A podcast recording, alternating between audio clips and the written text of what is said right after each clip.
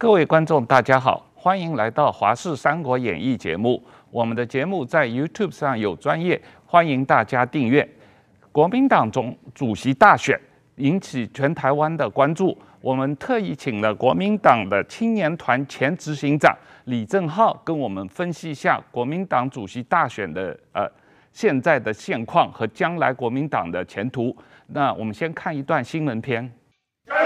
握拳喊出加油，四位候选人首度同台，就是国民党主席辩论会，清一色蓝色系服装，也都喊话要带领国民党重返执政。执政县市十五 plus 明星级战将的部分级部分区名单，以及无私造王打赢二零二四总统大选，让国会过半。国员跟各位报告，我当选党党主席，一定是一位专职无私的党主席，没有一个人可以自称他是造王者，朱立伦也不是。国民党才是造王者。朱前主席跟江前主席，你们难道没有责任吗？在你们的任内有做到力挽狂澜、拨乱反正的事情吗？谁是造王者？各自提出政见，但外界恐怕更关注国民党的两岸路线往哪走。民进党把你贴的亲中卖台，或者是贴的两岸交流的这些标签，你就害怕了。那我们就变成小绿。那我们跟民进党有什么不一样？九二共识、一中各表。也在我们的党纲里面，它就是两岸搁置争议，求同存异，用党主席的高度邀请对岸的习近平总书记到台湾来进行两岸和平之旅。中国国民党一定保障习主席在台湾的安全。两岸论述，四人侃侃而谈。卓博远还旧事重提，二零一六年国民党的惨痛教训。朱立伦代表国民党参选总统，产输三百零八万票，立委席次由六十四席掉到三十五席。如果我跳下火坑，今天我必须承担，我必须接受骂名，但是我一定要把党守住，否则的话，当时立委连四分之一都不到。我不知道当时候的领导力判断力是什么，我只知道二零一六我差点淹死。四人激烈交锋，国民党未来怎么走，还得看党员怎么评分。华视新闻学人刘俊南台北报道。好，郑浩先生你好，那个我们来谈一下这个今天跟石板先生一起讨论呃国民党主席大选的情况啊。那国民党主席正式的四年选一次嘛？对，没错。那现在据说这个有投票资格的党员将近四十万。对、啊，那登记的党员好像有八十多万嘛。对对对，这个能不能给我们介绍一下国民党现在党员的这个投票的状况的基本结构、年龄结构和还有一些比较特殊的，像什么黄复兴党部的情况？呃，国民党其实党员大概三十九万。我我我我讲的党员是说，就是有缴党费，然后有党权的，这就是说你你有投票权。他们三十九万多，然后其实有海外党员哦，海外党员就是。比如在纽约啊、美东啊、美西，其实都有国民党党员，大概啦一万三千左右的海外党员。这些海外党员是可以投票。是。那你会说他们不太可能会为了一个党主席过来？可这方面国民党做蛮先进，有海外投票。嗯。所以说，其实他们这一万三千多票会票票入轨。所以说，其实过去国民党党主席选举都会看到海外拉票。嗯。今年大概是因为疫情的关系，所以海外拉票比较少。不然的话，以前是。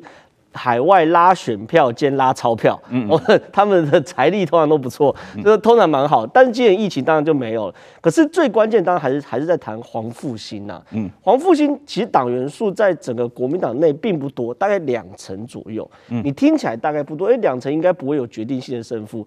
可是你要想想看哦，这三十九万的党员哦，会去投票，大概啦，很少超过五成左右会去投票。为什么？因为很很很不方便。他跟我们一般选总统不太一样，选总统就是说每一个里都有投开票所，甚至大一点的里可能有两个投开票所。可是国民党党主席选举大概啦哈，比如一个县市一个或是两个投开票所。那你想想看，新北市这么大，投开票所大概在新北市党部一定会有一个，就是万呃板桥那边一定会有一个。那我住戏子、金山、万里，我我跑到板桥这边去投票，那是很难想象，所以投票率不会高。那第一个投票率不会高的话，大概五成甚至四成多投票率的话。那你想想看哦，三十九万的五五成或四成投票率啊，大概就是二十万，二十万左右，二十万左右。可是黄复兴投票率特高，对，那这样它的重要性就提高了，因为所以二十万里面有什么？有八万黄复兴吗？差不多四五万黄复兴，但听起来不多嘛。可是因为四五万原本他黄复兴大概是占三呃四十万里面的两成左右，在八万。八万对，可是这八万的投票率高，对，他可能会五万六万人出来投票的话，那就是在整个比重就很重要，所以大家才会说，哎呀，为什么选国民党党主席一定要这个去找黄复兴要拉票等等？因为第一个他没有组织有系统，他像种指头一样，我我拉一个，后面就一串就拉起来了，嗯，那比如说一般的党员，你很难透过就是。呃，一个粽子头一次拉很多，所以黄复兴为什么大家变成兵家必争之地是这样的原因呢、啊？那这次国民党党主席选举，我觉得会有个问题，就是说你去看过去党主席投得票率其实都很高，嗯，最高一四年朱立伦拿九十九点六一趴的得票率，就就是因为他同额全部都是他，然后再来洪秀柱二零一六年拿五十六趴，接着吴敦义二零一七年拿五十二趴，洪秀柱五六，吴敦义五二。到江启臣二零二零年三月，哦，没有多久，一年多前，他拿差不多七成左右选票，六十八点八八。可是你看这次三国三足鼎立嘛，对不对？嗯、呃，江启臣、朱立伦还有张亚中，我认为可能就算有人选上，也会变成一个弱势的党主席。所以就是你如果拿百分之四十的投票率的话。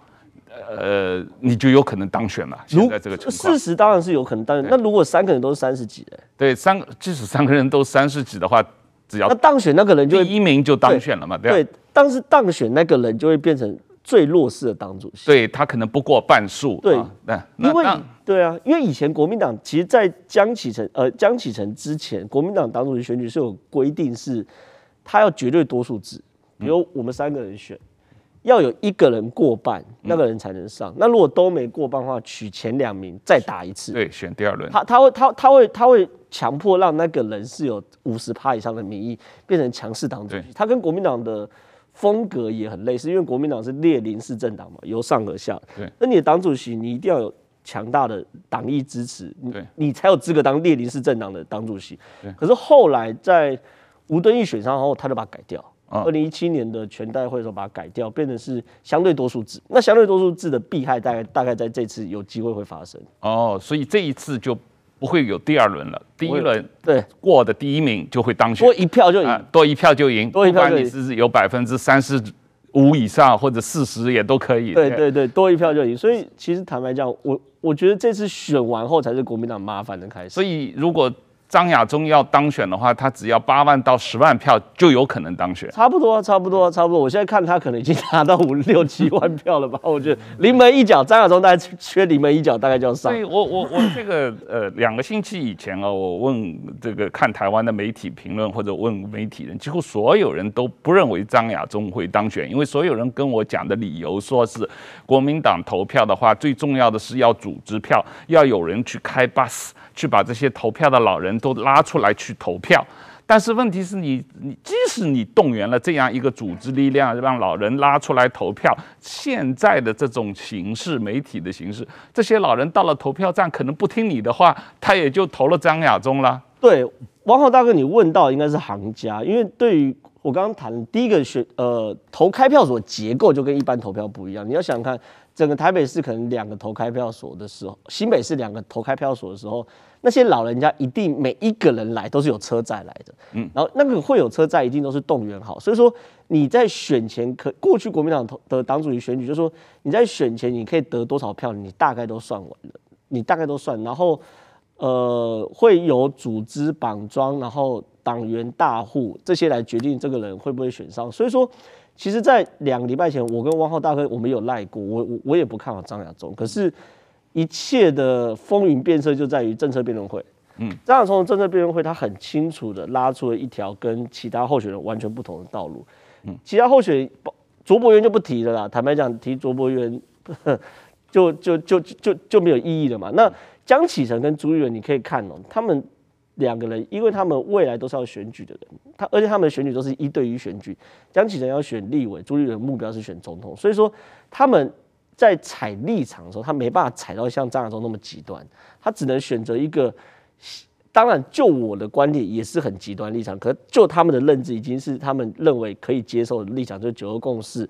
他一直认为九二共识至少应该吧，会有一点点的中间选民可以接受吧。大概他们就是踩这边，可张亚中就是没有再跟你五四三，就直接踩到最极端的立场。我就是去北京去签和平协议，然后等等等等等等，然后我就是大中国思想，他一踩就踩在这边。所以说，我们常常谈选举，选举根本不在乎这个候选人多优秀，选举在乎的是这两个候选人差异性在哪里，因为他是最后要做选择的。我要先有差异性，我选择才选择下去。差异性可以加分或扣分，可是你前提是要有差异性。可张亚中很清楚，他差异性都做出来，那而且这个差异性是江启臣跟朱立伦没办法复制的。所以说，变成是江启臣跟朱立伦面临到张亚中这样的候选人的时候，他们变成是进退失据。他不，他他他不敢跟江启呃跟朱呃跟张亚中这样的同同派立场。那如果是我在做选举操盘，或是我是候选人的话，我就顺势往中间靠，甚至往台湾靠，那这样差异性就拉出来。可是他们尴尬的是说，他们不敢。因为他们很清楚，他们讨讨论是国民党的党内选举，所以他们不敢顺势拉出我跟张亚中的差距。那他们要去学张亚中，又学不像，他们就不是那样的人。所以说，就变成是张亚中在国民党内变成一个很鲜明的招牌。在政策辩论会之后，那在政策辩论会之后呢，如此鲜明的招牌，当然呢，你可以想象他在国民党内部有一群人是非常非常喜欢的。那这群人很喜欢前提之下呢，他量变造成了质变。什么叫量变造成质变？我观察到最一开始是因为有一群你姑且称之为韩粉好，或者说传统呃深蓝韩粉，深蓝，然后会支持韩国那样的人，开始看到一个张亚中，发现哇，他的一言一行，甚至你你去看他批判民进党的方式，然后认为国民党要找回党魂等等等的，都跟韩国瑜非常类似的时候。他们情感一下寄托在张亚中，量变造成有教授头衔的韩国瑜。对啊，你总不能说他是草包吧？嗯，他是台大教授啊，对不对？然后他的欧盟关系论好像听说也写的不错嘛，等等的。那量变造成质变的关系点在于是，当有大量的韩粉或者大量的国民党的支持者去关注张亚中的时候，我第一个观察到是，以前韩粉的直播主、韩粉的网络的 YouTube 开始包含什么？什么什么什么王的啦，我我不点名，不帮他打广告。叉叉王哦，开始去访问张亚中，然后开始转录张亚中的影片，获得很高点击率。接着呢，从新媒体转到传统媒体，一些过去蓝营的电视台，他们不见得有那么立场，可是他对他们来说很单纯嘛。我讨论张亚中有收视率啊，我骂谁谁谁，骂另外两个候选人有收视率啊，骂完另外两个候选人讲张亚中很好的收视率，那电视台也开始讨论张亚中。所以说，这就是我觉得跟韩流崛起的状况一模一样，就是量变造成质变。那最后质变会不会影响最后国民党党主席的选举？我我我跟大家讲，几个候选人内部民调，张亚中都有机会赢，是第二名。是是，呃，这个石板你怎么看？从这三个人的这个基本的政策立场，和你看到中共在这个国民党选举中的这个。背后的这个运作的这个状况，你你的判断，你认为中共是愿意力推张亚中当选？中共的事情我们待待会儿再谈。我先谈我对整个国民党的印象啊。对，我觉得看国民党的时候，我觉得因为我在在日本来，我在日本，现在日本自民党也在选总裁，就是说看着，我觉得这是个非常特殊的政政党，就是说有股这个满清的遗老遗少的这种感觉啊，它的历史包袱太多太沉重。首先，我看到国民党现在集会的时候，还把孙文拿出来，对不对？念一念这个总理遗嘱。总理遗嘱，不，那是什么时代的时空背景？孙孙文要要跟满清在斗斗斗争的，跟跟现在是完全没有任何事情嘛。就同样的，日本的现在自民党，自民党一九五五年的成立的，一九五五年现在最多是在自民党党庆的时候，把历代党的总裁照片摆出来，让大家看一看。啊，原来是是有有这么，因为什么？日日本自民党成立已经这样变成民主时代了。就是我虽然当了第一任总裁，但是我在党内就很多政敌，他就骂我，我的我的经济问题，我的这个女性问题，各方面的，互相的都是凡人嘛。对，所以根本没有任何值得个人崇拜的基础在那里嘛。但是说国，因为国民党是革命政党，把这些独裁时代的这些人物，把他们化妆成完人挂在那里嘛。就然后继承的这一点，就其实是不符合近代社会一个政党的。就比如说孙国父当然是一个，现在蒋经国也是，这都是绝对的不能否定的嘛。是把它放在这里，一下极限了你的自由讨论、自由发展的一个空间，这是国民党的我认为一个大的问题。第二个呢，就是说他这个党内的，就是党内的民意和这个台湾的民意是不一样的。政党的目的是为了胜选嘛？对。但是说像刚才讲的，一共才那三十多万人，他说在出来投票就一半的话，十几万人，你三个人你五万票就当选，五几五六万票就当选，还不如一个立委得票多呢。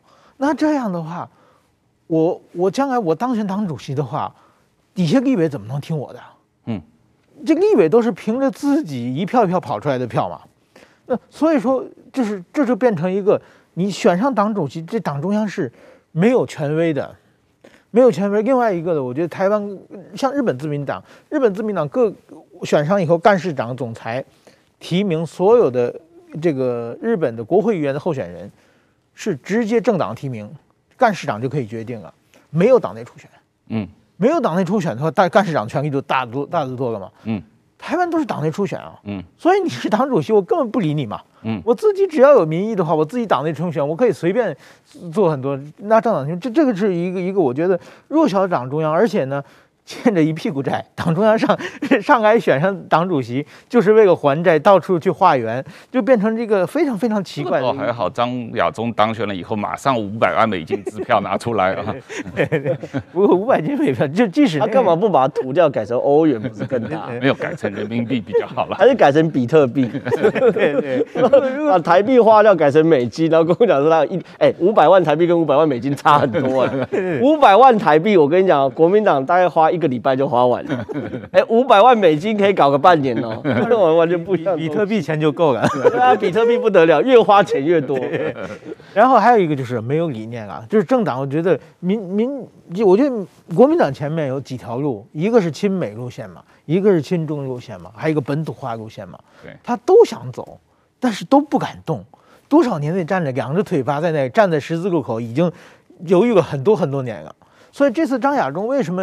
有人气呢，就亲中路线我走下去嘛，嗯，不管是哪里，剩下你哪里都不敢去，一直在犹豫，一直说的都是一些就是说模棱两可的话嘛，所以大家看着都看不清楚嘛。那张亚中这即使那我我台湾本土化我也不要，那台湾的这个就是说新媒我也不要，甚至我宁愿我为了当中国人也民主自由我可以都可以不要，我就走亲中。对，但是这条路至少政党你。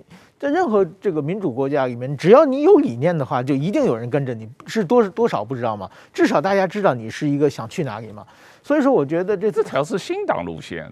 呃，不，不管新党路线，以什么路线可以，两趴，两趴，对，两趴。所以说，我觉得这是现在国民党一个很大的问题。再待会儿再有时间，我再谈一下中共的想法。是，对，但是在。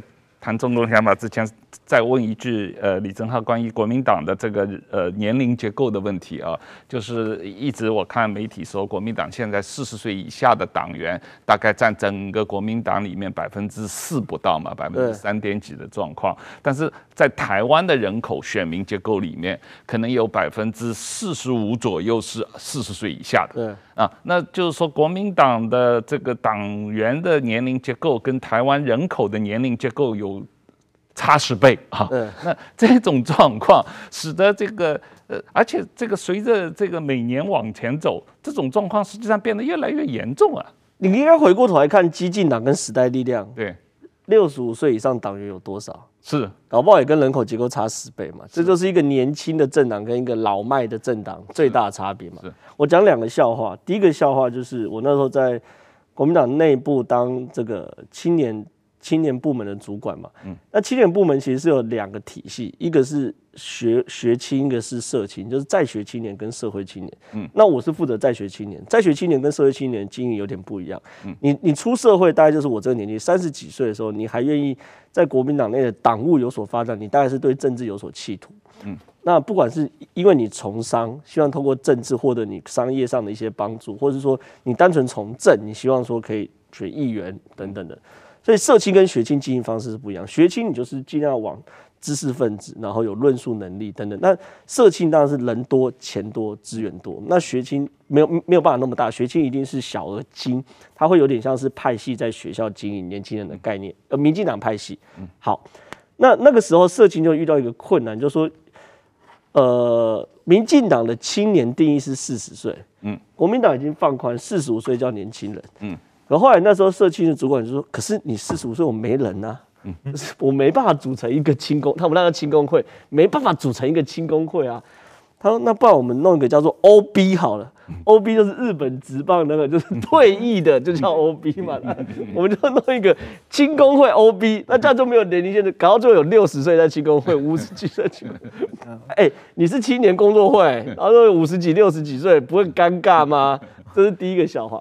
第二个笑话是党主席政策辩论会的时候，辩论会的时候不是有人提问，应该是 T 台的一个记者，那是很知名的政治记者，然后他也长期跑。”国民党问尊敬他哦，他姓樊，他提问说：“嗯，请问你们要怎么这个争取年轻人的支持？”然后几个党主席都说：“争取年轻人支持，那我要给年轻人机会啊！”我听到当场昏倒。什么叫你要给年轻人机会？是年轻人要给你机会啊？那搞错了吧？就是我要给年轻人机会，那逻辑什么？就是我是长官，嗯，你是下属，你我给你一点机会，你就愿意服从我？搞错了吧？现在年轻人是长官，嗯，政党是下属。我们应该是拜托年轻人给我们一点机会，这才对吧？就是你看，几乎每一个人第一反应，而且这个论述并不是新论述，就是我从我进国民党那天，我二零一二年进国民党服务哦，一二年刚总统大选完进国民党服务。就说要拓展青年票，拓展青年票就要给年轻人机会，给年轻人机会呢，就是我们要多听年轻人的话，然后呢，提名的时候要保障一些年轻人等等的，我觉得也可以。就说你如果真的要落实到给年轻人机会也可以，那你保证啊，二零二二年的市议员各县市至少提名十五名年轻人，二零二四年的不分区安全名单内至少四名年轻人，而且这年轻人三十五岁以内，不排除我啦，我三十七，三十五岁以内。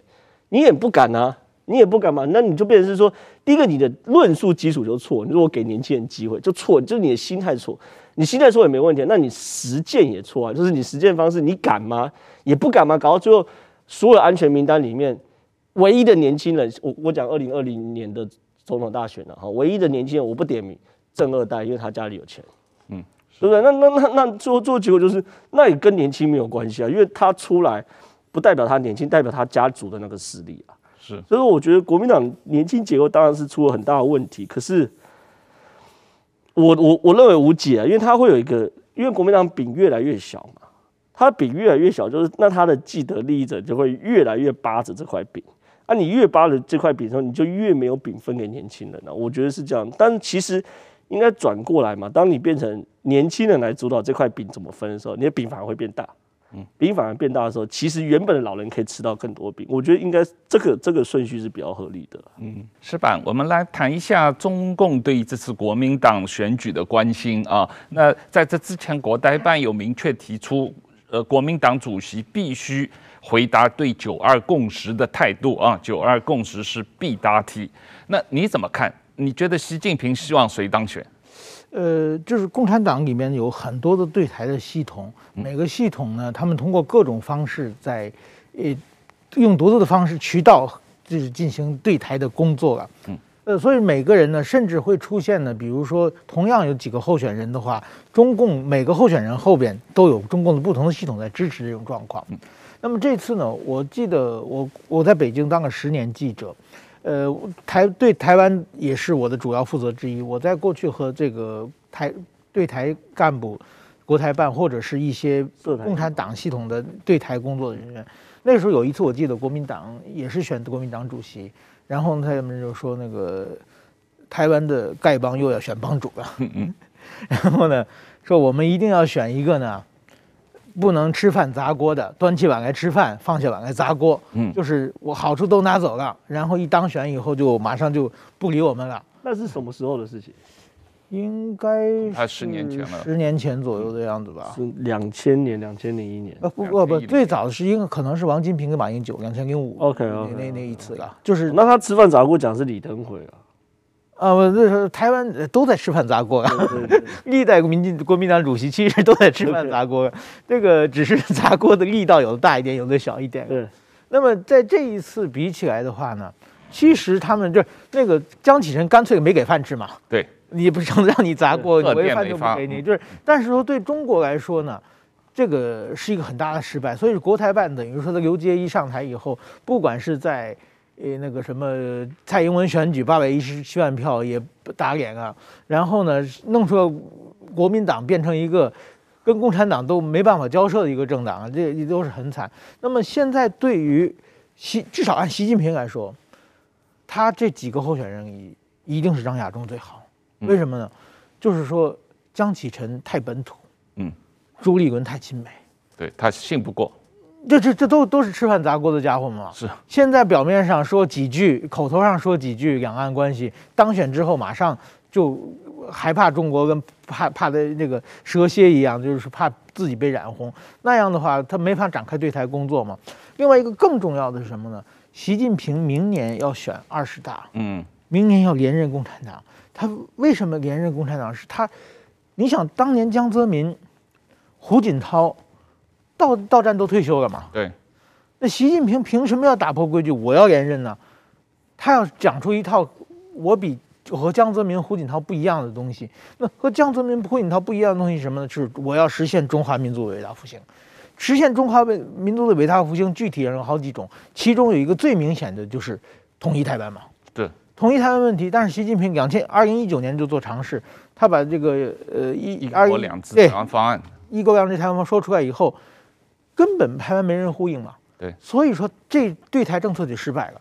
所以在这个二十大开幕之前，习近平需要一个呢，就是我喊一二三，台湾有人回答四五六的这么一个跟我呼应的人。那样的话呢，至少在我说，哎，台湾的最大的在野党的党党主席是这样的。另外一个，我觉得就是说，张亚中提出的，我我不知道张亚中跟中共他是有什么，我想。就是到出最近为止，中共其实也不是很重视张亚中，但是张亚中提出的每一条政策其实很符很符合中国的心意。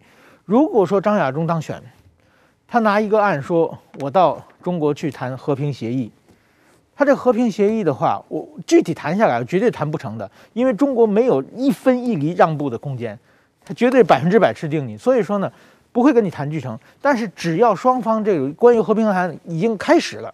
光这个就是一个对习近平来说是对台台和台湾的最大的在野党开始谈和平谈协定，谈出大内宣，他政政绩有功嘛？这个江泽民、胡锦涛都没有做到嘛？对。第二，在国际社上打压蔡英文嘛？蔡英文拒绝和平啊？你看我们这，所以说这我们我们。中国人自己的事情，你们国际社会、美国、日本，你不要弄。我们现在已经跟台湾的最大的在野党已经开始谈和平协议了。那么，呃，政权一交替的时候，我们就跟台湾就中国人自己和中国人谈好了，你们国际社会就不要管了。至少国习近平可以在国内做这么一套大大内宣。所以说，在我我就是没有具体的证据，但是我看这次这张亚中，他不是第一次出来选了嘛？以前很多选举都出来嘛，每次都是泡沫嘛，泡沫就是一个根本。构不成任何威胁，这一次，我认为是有一只看不见的手，是再把它完全烘烘托，就是已经超乎他自己的想象，各种一环一环都包括媒体的各种造势、各种声音。我想就是说，是有很有可能，就是至少对张亚中当选的话，可以把对习近平来说是一个解套。对我我也这么认为，就是你放在这个中美对抗的一个国际大格局底下，现在这个呃，对中共来说最重要的是台湾内部有一股很明显的强烈的势力，说在中美对抗之间，我愿意站在中国这一边。我不光我不能够亲美，我而且要反美，我要亲中，而且我要明确的、公开的亲中，然后站在中国这一边。那。这个江启臣做不到这一点，朱立伦也做不到这一点，但是张亚中说：“我来做啊！”而且如果他真的在选举中拿到最多票的话，那就说明台湾有一股势政治势力愿意做这个呃中美对抗中间选边站，选在中国这一边。那他在跟美国打交道的时候，对美国内部的这些支持台湾的力量，对日本内部支持台湾力量。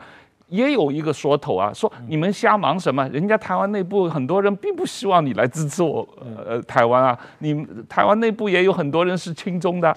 那这样一来的话，中国在这个呃中美对抗的这个国际大局势底下，他就加分了嘛，啊。对对对，而且如果这样的话，就是说，当时国民党就完蛋了。国民党 短期的时候两三年，嗯，是有一个假象出现。哪里来的两三年呢、啊？明年就选举两三个月啊，两三个。呃，对了，他也明年就要期末考，期末考。习近平管不了这么多，先要把自己二十大。因为对，因为明年也是习近平的选举年，对对对，对嘛。对，他是习近平先先选举，国民党才选举。对，国民党是年底嘛，对对对，所以根本不管国民党年底发生什么事情，好不好？不过好友谊卢秀燕不管你们怎么，这也也不一定了，有钱能使鬼推磨了。如果张亚中上来，习近平一高兴的话。钱砸下去，说不定国民党选的也会不错嘛。然后大哥，我要问你，张亚中有比塔利班可怕吗？中国才给塔利班两亿哦。这个对台统战每年开支几十亿人民币，中国内部经济也有问题哦，他给两亿而已。这一次一个比较明显的，就是说你刚才一上来有提到嘛，就是最近这两个星期，台湾的这些呃青蓝的媒体转向。明显的从两个星期以前不关心张亚中，到现在开始关心，很努力在推张亚中。那这个过程当然跟台湾的所谓的辩论以后的民调有关系，有一些内部的这个原因。但是我觉得他们有可能北京受到了某种指示，某种这个示意，说：“哎，你们要帮忙推一下。”我认为有可能，也有可能呐。但是我觉得。我几件事情来一起谈哈，我先谈，当然有，当然有可能是有中国因素，可是台湾无时无刻都有中国因素。但是我我认为国民党最大的问题就是说，台湾整个台湾社会在中国因素不断的介入的前提之下，台湾的自我修复能力变强了，就我们有抗体了，我们还有疫苗，对不对？美国就是我们的疫苗。可是我觉得国民党，我自己在观察，因为我一二年进国民党服务。然后一六年、一七年一直到两千年被开除嘛，所以说其实，在国民党很长一段时间，我认为国民党自我修复能力反而是越来越弱，这才是让我觉得觉得很荒唐的地方。我举一个例子哦，二零一五年的时候，那时候国民党的总统候选人是洪秀柱。洪秀柱提的主张跟张亚中是一模一样的，一中同表和平协议一模一样。张亚中当时是洪秀柱的属算是顾问嘛，算是对了，首就是文胆啊、顾问啊等等，大概是讲就是民间很重要的一个咨询对象，所以都一样。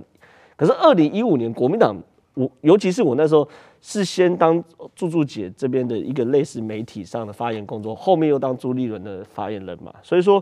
我我感触很深，就是说那个时候国民党内部听到一中同表，然后两岸和平协议是跳起来的，然后地方反弹是很大的，然后民民民调一往下滑，整国民党内部是很紧张的，最后才有一连串换柱。我我现在已经不谈换柱的内容，因为坦白讲说不清道不明，但是确实最核心的因素就在于是当时国民党发现一中同表绝对不可能选赢，所以发生换柱的动作，可是。二零一五年一中同表在国民党内部被视为票房毒药，二零二一年一中同表变成票房灵药，我怎么了？国民党就是都是国民党啊，那党员结构应该也差不多吧？可是我国民党失去了一个政政党作为一个有机体，跟人类一样最最最可贵的地方，就是透过一次一次的生病或失败，让你变得抗体越越来越多，越来越强壮。可是国民党让我感觉到像是一个就是。可能可能生了绝症，一次次的发病，反而是越来越衰弱，然后没有抗体，然后更迷信偏方。所以说，你讲中国因素，当然有，何时没有中国因素？可是有一段时间，国民党是知道那个线在哪里。可是国民党这这条线不见了，这是对我很多人都说我我不会演。很多国民党的人说，你知道你是国民党叛徒。那当然有很多台湾大部分社会人是认同我的，可是。我只做一个类比，我在的时候的国民党对于一中同表跟两岸和平协议反弹很大。我离开了国民党是因为他们对于一中同表跟两岸协议是在拥抱。我觉得这个是很清楚，政党作为一个理念的结合，这已经是完全不同概念了。这一件，这是第一件事。第二件事情跟各位分享，刚刚我们录影的同时，最新的独家报道，某电视台长期做民调的，而且相对偏蓝，而且大家都认同的。做了一个党员的手机民调，张亚中第一名，三十点六，朱立伦第二名，二十七点五，江启臣第三名，十二点八。所以说我们现在讨论的几乎不是 可能哦，快要变成现实哦。而而，而且哦，之前不是有传出给民调，朱立伦三十点多，张亚中二十五点多，那个是邱明玉讲的嘛，对不对？嗯、现在可以讲，那是台湾指标做的，那时间是九月六号到九月十号，而那个电视台是九月九号到九月十三号，所以你看到张亚中民调是一直在往上喷喷的，一直在往上爬的，然后朱立伦跟江启臣是一直往下掉，所以在我们看选举这叫什么死亡交叉，所以几乎张亚中可能会变成现在进行式，已经不是未来式。对，但是呃，我们谈一下这个选后，呃，现在看来张亚中跟朱立伦在对决嘛啊，嗯，如果张亚中当选，或者如果朱立伦当选，对国民党的方向会是怎么样？特别是选后他们跟中共的关系，他们跟国民党跟战斗蓝的关系，国民党跟民众党的关系啊，怎么看这个石板？你认为呢？首先，我认为就是说，江启臣、朱立伦的话，如果张启臣、朱立伦当选的话，那国民党就是还是老样子，慢慢慢慢衰过去，衰弱致死啊，就是一点点会衰弱起来。这个张亚中是毒药，当当场保当场毙命这种死亡方式，死亡方式不太一样啊。但是说呢，我觉得就中共对台湾的选举介入。其实我观察这么多年，从开始就有嘛。最早一九九六年嘛，就放飞弹嘛，就是说，当时中国只能从外部介入，是一点一点的可以进入内部介入，从来没有缺席过。呃，很明显的介入很成功的一次，不知道郑浩有没有印象？二零一二年马英九和蔡英文那一场九二共识嘛，对啊，那大企业站出来我挺九二共识，那就很明显的中共在介入进来了嘛。对对，而且那次是非常成功的一次介入嘛。那么，二零一六年，我认为啊，换柱是国民党最后对中共介入一个抵抗啊。嗯，其实中共，我觉得是 对朱立伦和洪秀柱来说的话，中共绝对是洪秀柱好嘛。但是说换柱个，但是每个人都从失败中看到不行的反不同的反响。反省，中共认为啊，就因为你换柱换坏了。如果说洪秀柱继续走下去，说不定就能打赢。这有人会这种，我想习近平周围都是一群小人嘛，见风转舵，都用这样来讲嘛。所以说这一次呢，哎，上次这个洪秀柱没有成，那这个呃这个韩国瑜嘛，当然韩韩国瑜也是通过各方面嘛，整个全国的国台办全部动起来了嘛。对。那么这一次张亚中会不会呃是如果说？我刚才讲，如果张亚中上去，嗯，那全力抚养、抚这个抚选张亚中和张亚中的代理人，当然这个不可能在台湾有市场啊，就会输得很惨。但是说会这么做。如果说张亚中没有选上，那么我想他们会支持战斗蓝，或者支持张亚中代言，变成地下党主席，变成另外一套的这个统一的力量啊，在选举之中会异军突起啊。那真正的这种。半死不活的国民党可能就会被边缘化。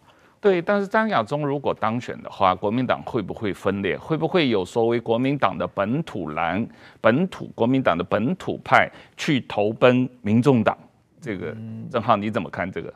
呃，会，一定会，因为我非常认同石板先生讲的，就是说朱立伦、江启臣，我们暂且把它归类为一个群体，张亚中为一个群群体。朱朱立伦跟张亚中当呃，朱立伦跟江启臣当选的话，对国民党就是一个温水煮青蛙的过程，最终青蛙会死。啊，张亚中是沸水煮青蛙。这我我我我不应该笑成这样，可是事实上就是明年二零二二年就会被煮死。就国民党完全新党化，如果张亚中一定会一定会，而且张亚中保证贺从习近平贺电就来了啦，国台办的邀约啊一大堆。好论坛参加不完，每个月都有，我保证各个省都妈张亚中开心的要死，嗯，就一定是这样，就变沸水煮青蛙嘛。那那温水煮青蛙，青蛙会在里面被烧死，原因是青蛙有感觉的时候就已经烧死。沸水煮青蛙，你稍微但凡有点知觉，青蛙都往外跳嘛，嗯，对不对？唯一不能往外跳什么？你过于庞大，盘根错节，你怕跳不了。比如说，我们可以看到一些老的，或是你的选区本来就比较蓝的，或是你在国民党是招牌型的人物的，你一定、呃、当然比较难。可是你如果是呃地方型的，我本身有自己有扎实的组织经营，我我以议员为例，我我自己组织经营就拿三趴四趴，政党的招牌给我两趴我就上了的人，我一定跳民众党嘛。现在最新的就是民众党的新的彰化县党部主委，我叫不出名字，嗯，可是我保证我去彰化跟他选我会输。嗯，对不对？我知名度比较高一千倍，可是我去彰化选我会输，因为他五连霸。嗯，那这种人，他干嘛跳到民众党？很简单嘛，照他的基层，再配上柯文哲的一点点的两趴三趴的柯粉，他就上了嘛，所以说一定会有跳船潮嘛。所以说张亚中到底会不会上？我觉得呃，应该说张亚中上的之后，国民党会长什么样子？其实但凡有一点点政治判断的人都知道这个结果。可是关键就是在于是张亚中的最后一块拼图是什么？反正我们在那边录影嘛，空军已成，最后一块拼图就是陆军，让他飘飘入轨。所以我们可以观察哦，如果在可预期的一两个礼拜内，开始有一些中常委，或者是国民党的党员大户，或是地方的实力人物，开始在媒体上试出对张亚之的张亚中的橄榄枝的话，表示陆军动了。当陆军开始动的话，气候就成了，那国民党的大势就定了。所以说。我认为啊，朱朱现在至少在我们录影的此时此刻，朱是算是命悬一线。嗯，可是如果陆军一动，就是中国的界选，让陆军一动，我认为张亚中就是真的以后要叫称他为张主席了。对，而且按照你现在看到的最新民调，如果是江启臣这个呃第三名落选，而且是呃。表现非常差的话，他不光国民党主席当不成，他甚至于立委都有问题嘛。当然对他声望会会会会非常非常伤啊。可是几件事情啊，几 TVBS 民调，朱朱跟江加起来还是比张亚中多。嗯，所以如果有另外一个弃江保朱，对，或者弃保，我我我不要谈谈弃谁保谁啦。嗯，看起来弃江保朱的几率大，可是说如果有弃保效应的话，或许还有一线生机，这是一这是一条路。可是。那对于江启臣来说，因为江启臣坦白讲，我没有看过现任党主席选第三名的啊。嗯，洪秀柱二零一七年跟吴敦义选的时候，那时候三强真的是三强，吴敦义、洪秀柱跟郝龙斌。那时候甚至有人说郝龙斌会赢，为什么？他说觉得说什么黄复兴的少主什么什么的之类的。结果呢，洪秀柱再怎么样第二名哦，还比郝龙斌多。因为国民党的选举太特殊了，就像讲嘛，要组织动员，要车载等等。可是你党主席怎么样都是党机器，党机器。派车或者透过地方党部的动员，什么都都都都会发生嘛。所以说，对江来说，当然会声望，我认为会会会很受伤。可是坦白讲，我现在根本大家我们在谈，王宏大哥，您谈到美中对抗的格局，中国介选，习近平在国台湾岛内需要有一个相挺中国的声音，谁管江启臣？我觉得那个已经太下位的事情了。是啊，是啊，呃。我我我稍微觉得这样，我觉得啊，就是说，其实呢，如果没有中国的介入啊，台湾的国民党早就民主化，早就本土化了嘛。是，我觉得最理想的其实就是说啊，台湾民进党有的事情做得很不好，对，需要有本土的两大政党可以互相交，交就是在这种情况之下呢，首先在大局观就是说，台湾的命运啊。如果中美对立的话，不，中美关系好的时候可以啊。中美关系好的时候，你可以左右逢源。中美对立的话，台湾没得选，只能靠美国。这个是在选举上没有争的。我们都都台湾靠美国，这块没有争点的话，在内政上，在经济上有很多很多政策。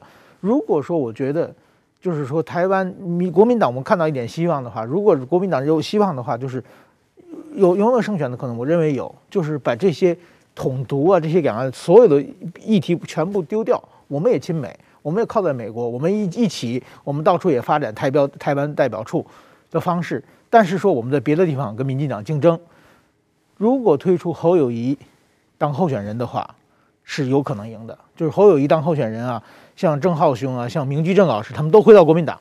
嗯，这个上我觉得国民党还绝对是有希望的，就是把这些青蛙全弄出去。我补我补充一下，其实我我认当然我认识一些国民党的朋友，已经在当民意代表了嘛，然后。还有一些前辈在当呃国会议员嘛，那他们常常会有一个很共同的挫折感来源，就是凭什么我监督蔡英文什么疫苗等等的时候都没有获得掌声？当然，一来是他们监督的技术比较烂，这是没话说。可是另外一件事情是，这是对于台湾人来说，这是比较下位的概念嘛。我们最上面的大战略是我们不要被统一啊，我们要维持现在生活方式。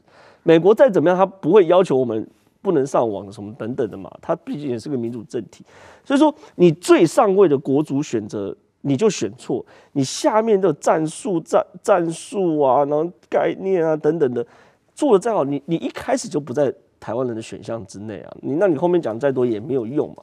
所以我觉得国民党面临到一个很大的困境，就是说他在。勾选的时候已经被很多台湾人一开始就不在选项之内。那你一开始就不在选项在，你表在其他领域表现再好也没有用，因为你就不在选项之内嘛。所以说，我觉得，当然了，这是一个非常理想境界，而且我也很难想象，因为我我们现在看到，包含日本的政党，或者是包含南韩也也是，就是说，甚至是包含美国民主共和两党，面对中国的挑战，很快的政党的主张就改变，然后做出相对应的呃相对应的调整，这才是一个有机体。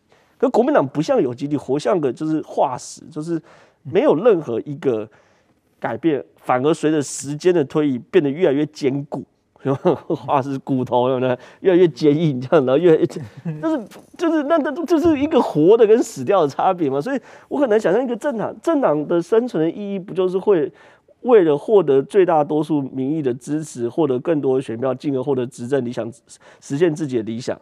大前提是民意的支持啊，可是。国民党好像失去那那那，这是我们对民主政治的信任嘛？因为你是个有机体，你会为了获得民意的支持而做相对应的改变、相对应的改革等等。可国民党如果失去这个这个这个这个功能的话，我很怀疑他还能不能在台湾称作为一个政党，尤其是现在这个状况。对，这次选后不管谁当选的话，国民党要处理好跟民众党的关系。要。我觉得这个问题对国民党实际上有蛮大的压力的啊。有这个，他们实际上在抢同一批所谓泛蓝的选民的票嘛啊。那第二一个是所谓处理好跟战斗蓝的关系，因为赵少康俨然是国民党的地下党主席啊。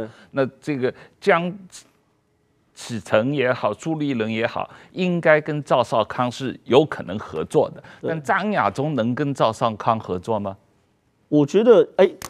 汪浩大哥，你这个问题我觉得非常好。我今天快速把把把民众党关系讲完。很多人讲蓝白合，蓝白合，我我认为啦，二零二二年之后就没有蓝白合的可能，因为二零二二年国民党跟民民众党一定会撕破脸，县市首长会撕破脸，然后县市议员也会撕破脸。我现在甚至听说，一之前的听听说国民众党布局是台北市各选区推一名民众党的市议员，现在听说有些选区会推两名，你推两名国民党议员一定要掉的嘛。这百分之百要掉的嘛，所以说这个裂痕从二零二二年后就回不去了，所以没有蓝白合的问题。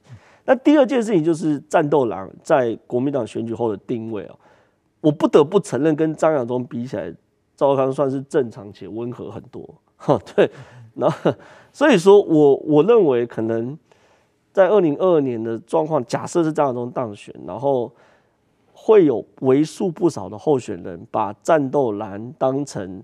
另外一个就是旗帜，对我来说没得选嘛，一个是挥红旗子，一个是挥战斗蓝的旗帜嘛。我都知道它都不是社会上最大的多数，可是战斗蓝怎么样都比红旗子好。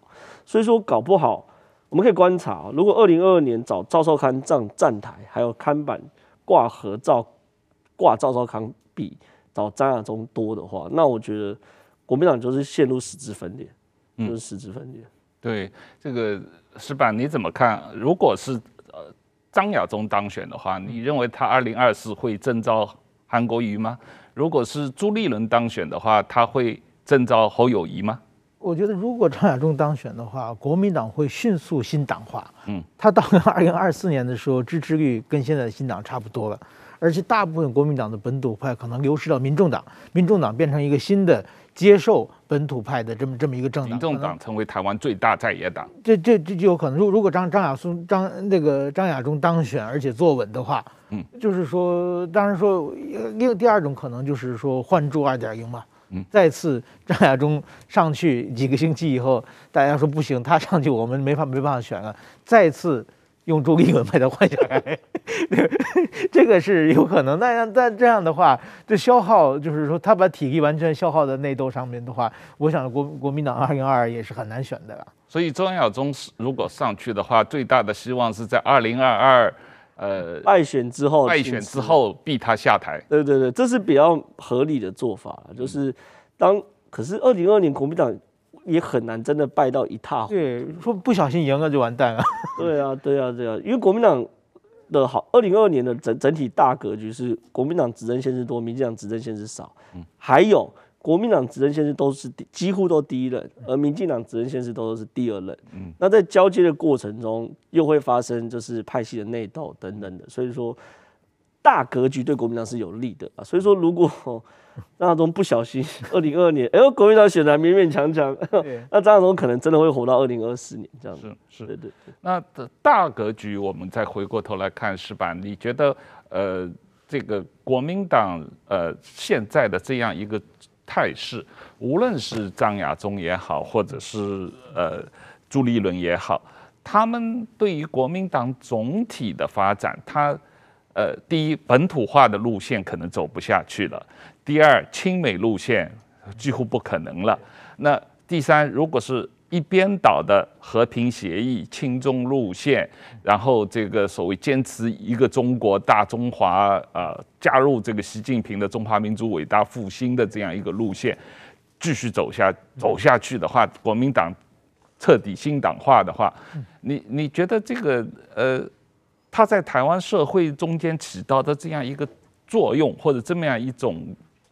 这样一种国民党的新党化后的国民党，会不会造成一个 呃，比方说新党和这个统促党跟国民党一种合并以后，成立一个比较大国民党的这样一种状况？呃，这个大国，比如首先我们看先看国际的大格局，就是说，中国改革开放邓小平开始三十年是发展的很快，全世界呢都看好了中国的市场，中国的这个工厂进来。这是到习近平为止的话，是一种潮流。所以说，两千零八年的马英九上台之后，两岸关系加深，这个是没办法。中国像一个巨大的磁铁，谁都抵抗不了。而且当时中国跟美国的关系也很好，跟欧洲的关系也很好，跟日本的关系也很好。那你马英九你不不惜过去，你要难道以要以全世界为敌吗？这是当时的时代的选择了，多多少少我们也要是。但是说现在呢，习近平上台以后，他开始想。把美国干掉以后，自己当世界老大，做个几年之后的倒行逆施和对外扩张的话，他在彻底得罪了周围的人。所以说，现在大家看到全世界的围剿中国的包围网越来越明显。过去不愿意表态的国家，一个个都开始表态，连立陶宛那种小国都出来我要跟你对抗啊。在这种大的趋势，一是国际大趋势；第二个，中国国内的趋势。国内的趋势，现在习近平在自己在自毁长城，天天没事在自己把家里的锅盆碗瓢盆全摔 摔碎的这种状态，这个时候你去 投奔共产党，你完全是读错了时代嘛。